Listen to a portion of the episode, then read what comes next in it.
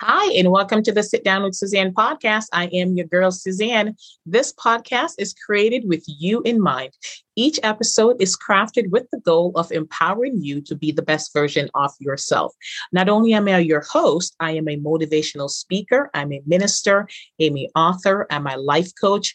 I am not afraid to wear a gown and a crown. I laugh out loud. I'm not afraid of making mistakes, and I'm definitely not afraid to teach as I grow. So, this week's episode, I'm actually going to be looking at the strong Black woman trope. It is a phrase that I've personally used, it's a phrase that I've come to use quite often, and it's something that I really think that we have to examine. So, before we get into all this, I'm hoping that you have caught up on the past episodes of season three. Um, and if you haven't caught up on season three, better make sure you're already caught up on season one and season two. So if you follow me on social media, and I'm going to tell you it again, I am Positively Suzanne. I'm on Instagram, Facebook, and Twitter and YouTube. But recently, I posted something personal to me, and you know, I've gotten a few people reaching out and asking me what's going on. So I did say I'm going to explain everything in the podcast podcast. So recently I had surgery. I had not planned on sharing the fact that I had surgery, but you know, people kept reaching out and asking me to do things. Sometimes it was virtual, sometimes it was physical, um, you know, and I just couldn't do it. They wanted me to be somewhere and I just could not do it. I didn't want to make excuses, but you know, I omitted the truth and it just felt like I was hiding something. Here was something that I hadn't planned on talking about really, but it just seemed like it was something that I was hiding, like it was something that I had to be ashamed of. So suddenly it seemed like taking care of my health was a sign of weakness. So I was like, no, I am going to just take the power out of this right now. Yes, I did want it to be private, but at this point, because so many folks were just reaching out and asking me to do different things. So I sent a group text to my family member to let that members, I should say, to let them know about the surgery. I told a few friends, and then you know I was like, okay, I just don't have the energy to text everybody, so I put it out there on social media. And trust me, everybody knows when you put something on social media, it is a place where it's guaranteed to reach everyone. And trust me, because even though some folks pretend or they never comment on your post, they are watching. So they know what's happening. And, you know, honestly, I didn't have the energy to text or call everyone. I was exhausted. My body was healing, it was expending a lot of energy, and I was falling asleep at odd times. Okay. And not only that, I was taking medication. So even though I'm a private person when it comes to certain things, yeah, yeah, yeah, I'm on social media, I'm a private person, but I am. When it comes to certain things that I don't want to share, I don't share. And this was information that I really wasn't sharing with everyone, but I felt that sharing this information where everyone could see, you know, my employees could see it, uh, my employers could see it, my peers, my direct reports. It, it wasn't easy because then I knew that it was going to have questions. And then, you know, it's funny, everybody's like, what's the surgery about? And I, I really value those that says, you know, hey, blessings your way, healing your way, and things like that without asking me what the surgery was about. But where did we get this mentality that taking care of our health was a sign of weakness? That somehow you are going to be questioned if you take care of your health. You're going to be questioned if you could do your job. You know, yeah, I mean, I know history has shown us that society has not been kind to females. Just look at how they treat women who have kids, right? Or when you go on maternity leave, as if somehow when you go on maternity leave and come back, you're less than, you're not the person. Yeah, you're going to have less sleep than you used to. Believe me, anybody who's had a kid knows this. But, you know, now we're at the point where they're fighting for paternity leave. And that's not a subject subject I'm going to talk about on this episode, but I'm just saying we've come a long way. You know, and I remember as I was talking to the doc and I was scheduling this um, surgery, and I was already planning how it was going to impact my work and what I was going to do when I returned. You know, my doctor wanted me to do the surgery in December, but I didn't because I work retail and it's my busiest season. And I'm like, okay, yeah, no, I'm not going to do this during the holiday season. Let's do it on one of our quietest month, which is in um, January. And, um, you know, there were different things going on with my work, and I kept pushing it and I lost a couple appointments until finally she was like, okay, you just, you got to get this done. Let's just take care of it. So I made the plans to do the surgery. And, you know, I remember I'm having conversations at work and, you know, I didn't share it with anyone because then I was just going to have to explain it. And it just, it gets to be a lot sometimes to just try to explain everything. And, you know, my, I mean, honestly, I thought that I was just going to go in, do this and be back at work. And I did get a, a little shock with the, I had planned to go back at a certain time. And then the doctor sent me the paperwork and she was like, yeah, no, you're not going back. This is the time you're going back. So I was like, oh, oh, okay. So I'm not as invincible as I thought, right? But as I was planning everything with the doctor, I mean, I already had plans to what I was going to do on the day of my return, how many emails I was going to answer. I mean, I had my day planned, but life is what happens when you make plans, right? And, you know, it's funny. I remember as a young leader, I used to be so proud of the fact that I didn't take any sick days. Yikes oh, those days are long over. I am so focused on my health, right? And I still see leaders to this day that have that same mentality, you know, like I've never taken a sick day. And, you know, I shake my head because, you know, honestly, I was there once and I feel bad for them. And if there's somebody that I'm close to, I'll say, listen, that's not actually a good thing. And, you know, if you've read my book about toxic leadership, that is actually a, a toxic trait. And, you know, for me, back in the day, like just feeling so proud that I never took a sick day, that was just not good good because think of the message I was sending to my team if they wanted to take a sick day. Well, the boss doesn't take one, so I'm not going to take one. So I am telling you, take your sick days and take care of your health. So, yes, I took some time off to take care of my health. And I will encourage anyone that needs time off to take care of their health, do it with haste. Life is short. Make the best of it. I have said, may they rest in peace so much in 2022 and we are still in the first month. So I'm just going to encourage you do what you got to do to take care of your physical health and take care of your mental health. This pandemic wreaked havoc on the mental state of so many. It doesn't matter who you are, old, young, race, religion, gender, all this. Folks are struggling mentally folks are struggling mentally with everything that is going on in the world right now. Um, you know, depression is at an all time high. Seek help. Suicides at an all time high. And, you know, it's just, it's not, it's no respecter of person. It's just everyone um, is impacted. Not even your socially economic class is uh, protecting you. So seek help if you need help for depression. Um, you know, there's a suicide hotline. There's so many different places that you, there's so many different resources. I'm going to encourage you to go out there and seek help and do not be ashamed of it. I love you. There's so many people that love you that's rooting for you. So do what you have to do. So there it is. It's, you know, it's, I took some time off to take care of my health physically, um, but I'll be back bigger better as if right? As if i could get more fabulous. But anyway and you know as i was going through this and i remember when i decided to just post it on social media because like i said folks was reaching out to me and i just was like i was it's not half truth. I just was admitting it. And i'm like i feel like they're thinking okay there's more to this story. And then like people like oh you're not at work? And i'm like nope not at work. You're not at work today? Nope i'm not at work. And they're so used to me either being at work or wherever. So i'm like you know just get it out there there's no story. I'm just taking care of me and just move forward, right? And I started to think back to how long have I been like this, right? And, you know, I don't think I can remember a time that I wasn't expected to be strong. By the way, did I mention that the title of this is called The Strong Black Woman Trope? Yep, I know I did in the first time. I'm just checking to see if you're listening, right? I was expected to be strong as a child. If I showed emotions, I was told to toughen up. You know, one of the ways to insult you is just like, stop acting like a girl. Growing up in Jamaica, I mean, I, didn't cry. I can't remember many times that I cried. I, I honestly would have to be hard pressed to remember when I cried. Kids at school were pretty brutal. You just didn't cry. You'd be labeled a crybaby. And I just don't remember crying much during my childhood. And, you know, I, that's not something to be proud of because you cry. And, you know, it's only in the past few years that I didn't see crying as a sign of weakness in myself. And funny enough, I never saw it as a weakness in others.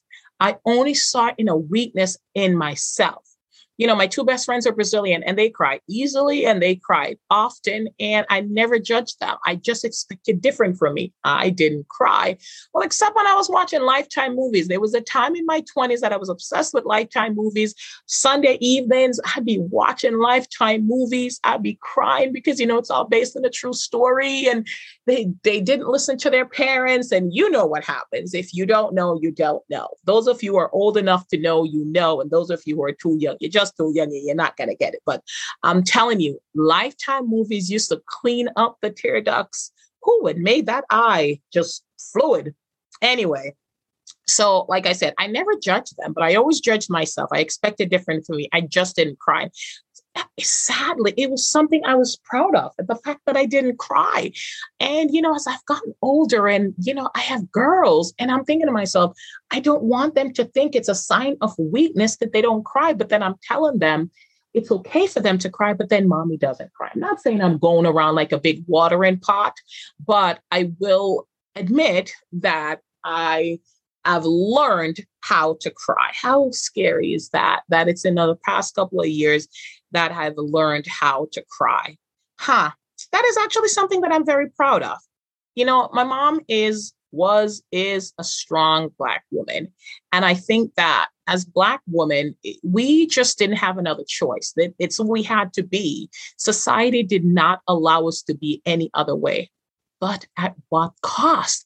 We're expected to be strong. And then when we're strong, we're labeled um, angry, you know, and that was the thing that was uh, kind of upsetting to me. And, you know, it's like you're expected to be strong, expected to be this way and tough. And, but then when you're that way, you're labeled difficult or, you know, heaven forbids the B word um, and things like that. And you're labeled as angry.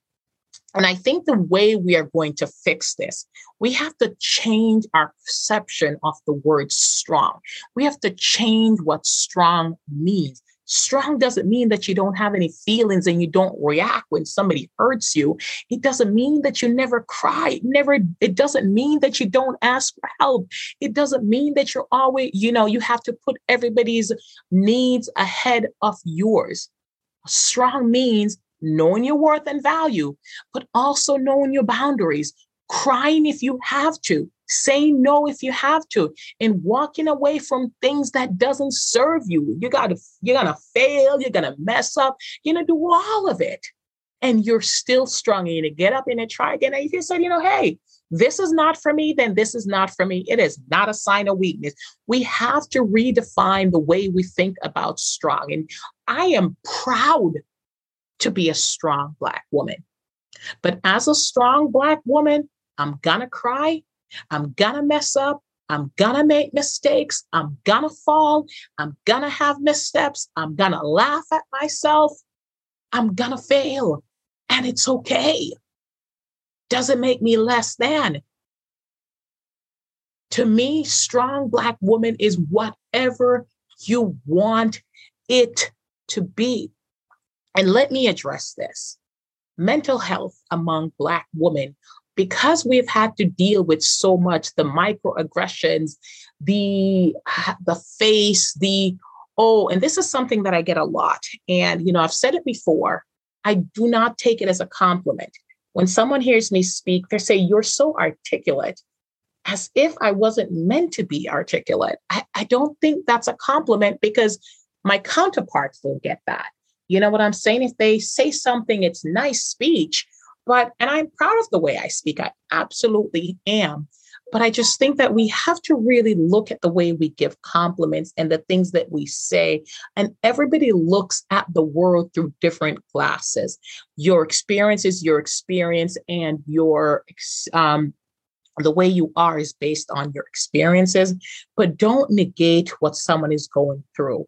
One of the most challenging thing for me and is when I'm talking to someone, I'm talking to them about my experience, and they're saying something like, Well, yeah, I'm not racist. I did not call you racist. I am just explaining to you what my experience is like. And you're telling me, oh, this person is not racist, or that wasn't racist, or you misunderstood.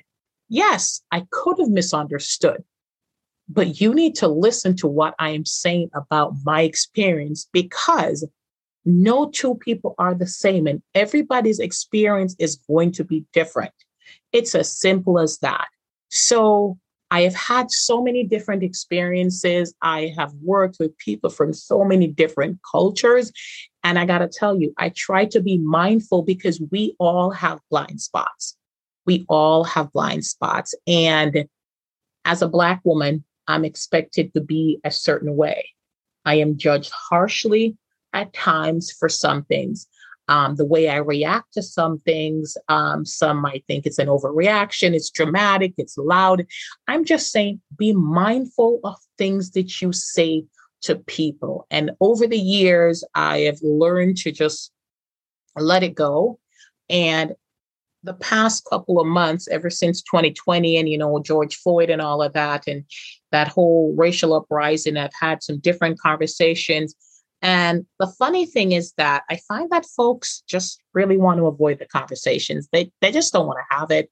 Um, you know, they deflect, they change the subject, and they'll say like things like, "Oh yeah, you know, I don't talk about things like that." But it's the very essence of who I am. It's what's happening right now. And saying that you don't want to talk about it, you know, because I think so many people are just talking about it and focusing on it. It just, it's saying you don't care enough to have the conversation. Have the conversation. It's not going to be easy.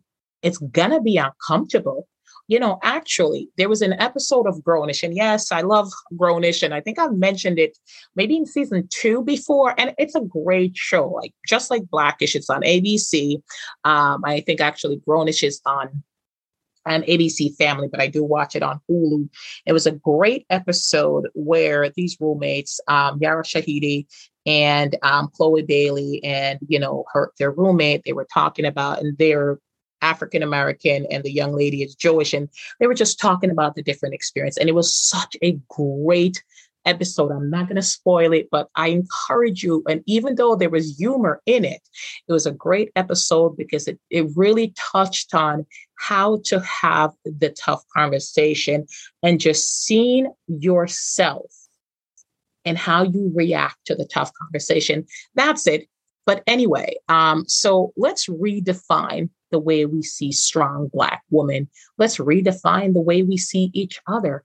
Let's be okay with having these tough conversations. You know, I look at women like Sandra Fulton, who is the mother of Trayvon Martin, and, you know, and all these other Black women who have had to carve out a life for themselves after facing the unfathomable in a very, very public forum. They've lost their kids um, to violence and, you know, from the police or, you know, racism and things like that. Women whose grief was on display for the entire world to see.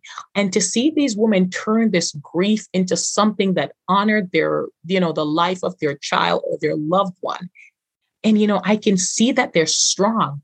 But you know, the beautiful thing is I could see their pain and their grief.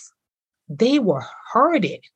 You know, at one point it looked like they were broken, but they rose up like phoenix from the ashes. And not once did I think these ladies were weak for showing emotion. They came off as mothers. Society forces this on us, but we have to reject it we have to redefine it and we have to recognize that there are more than one ways to be strong. Crying is not a sign of weakness. Taking care of your health physically is not a sign of weakness. Taking care of your mental health is not a sign of weakness. Recognizing that you need help is not a sign of weakness asking for help is not a sign of weakness. Seeking professional help is not a sign of weakness. Failure is not a sign of weakness. Walking away from toxic situation is not a sign of weakness. Letting go of people is not a sign of weakness As a matter of fact, you get to define what being a strong Black woman means. And if that means crying, if that means failing, if that means going to therapy, if that means whatever you want it to be, you get to define it. Life is short. People are dying left and right. And I know that we live in a very highly visible society. And a lot of us are on social media and we're being judged every day. And we're comparing ourselves to others. But if I could just encourage you a little, there is absolutely no one like you. No one else has had your experience. They cannot tell you how to react. React how you have to react. Cry, grieve, mourn, do what you've got to do, but take care of you. So, yes, I will wear the strong Black woman badge with honor, but I am defining what it means to me. So I will cry. I will fail. I will go after my dreams. I will be coordinated with my husband and my kids. I will share what I want to share. I will take care of my physical health, my mental health, my emotional health, my spiritual health, and my financial health. I am going to do everything in my power to be okay. And that is what I want for you. I want you to define what it is to you to be a strong Black woman. Nobody else, nobody else opinion matters in this instance but your own. I want this for you. I want you to be healthy. I want you to do what is best for you. I hope you enjoyed this episode of the Sit Down with Suzanne podcast. I am rooting for you. I'm going to ask if you could please follow me on social media under Positively Suzanne. Then I'm going to ask you wherever you get your podcast, whether you get it on Spotify, iHeart, Google, Amazon Music, or Apple, please go ahead and subscribe to the podcast so that you can get notified every time there's a new episode. Also, you can look at the bottom of the um, the podcast. You can follow along and buy me a coffee. You know, I don't do tea. So a coffee, you know, I don't do coffee. I only do tea. So buy me a tea, although it's called buy me a coffee. So subscribe, share, write a review, send your feedback.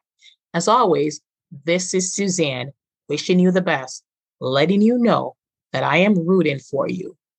You have got this.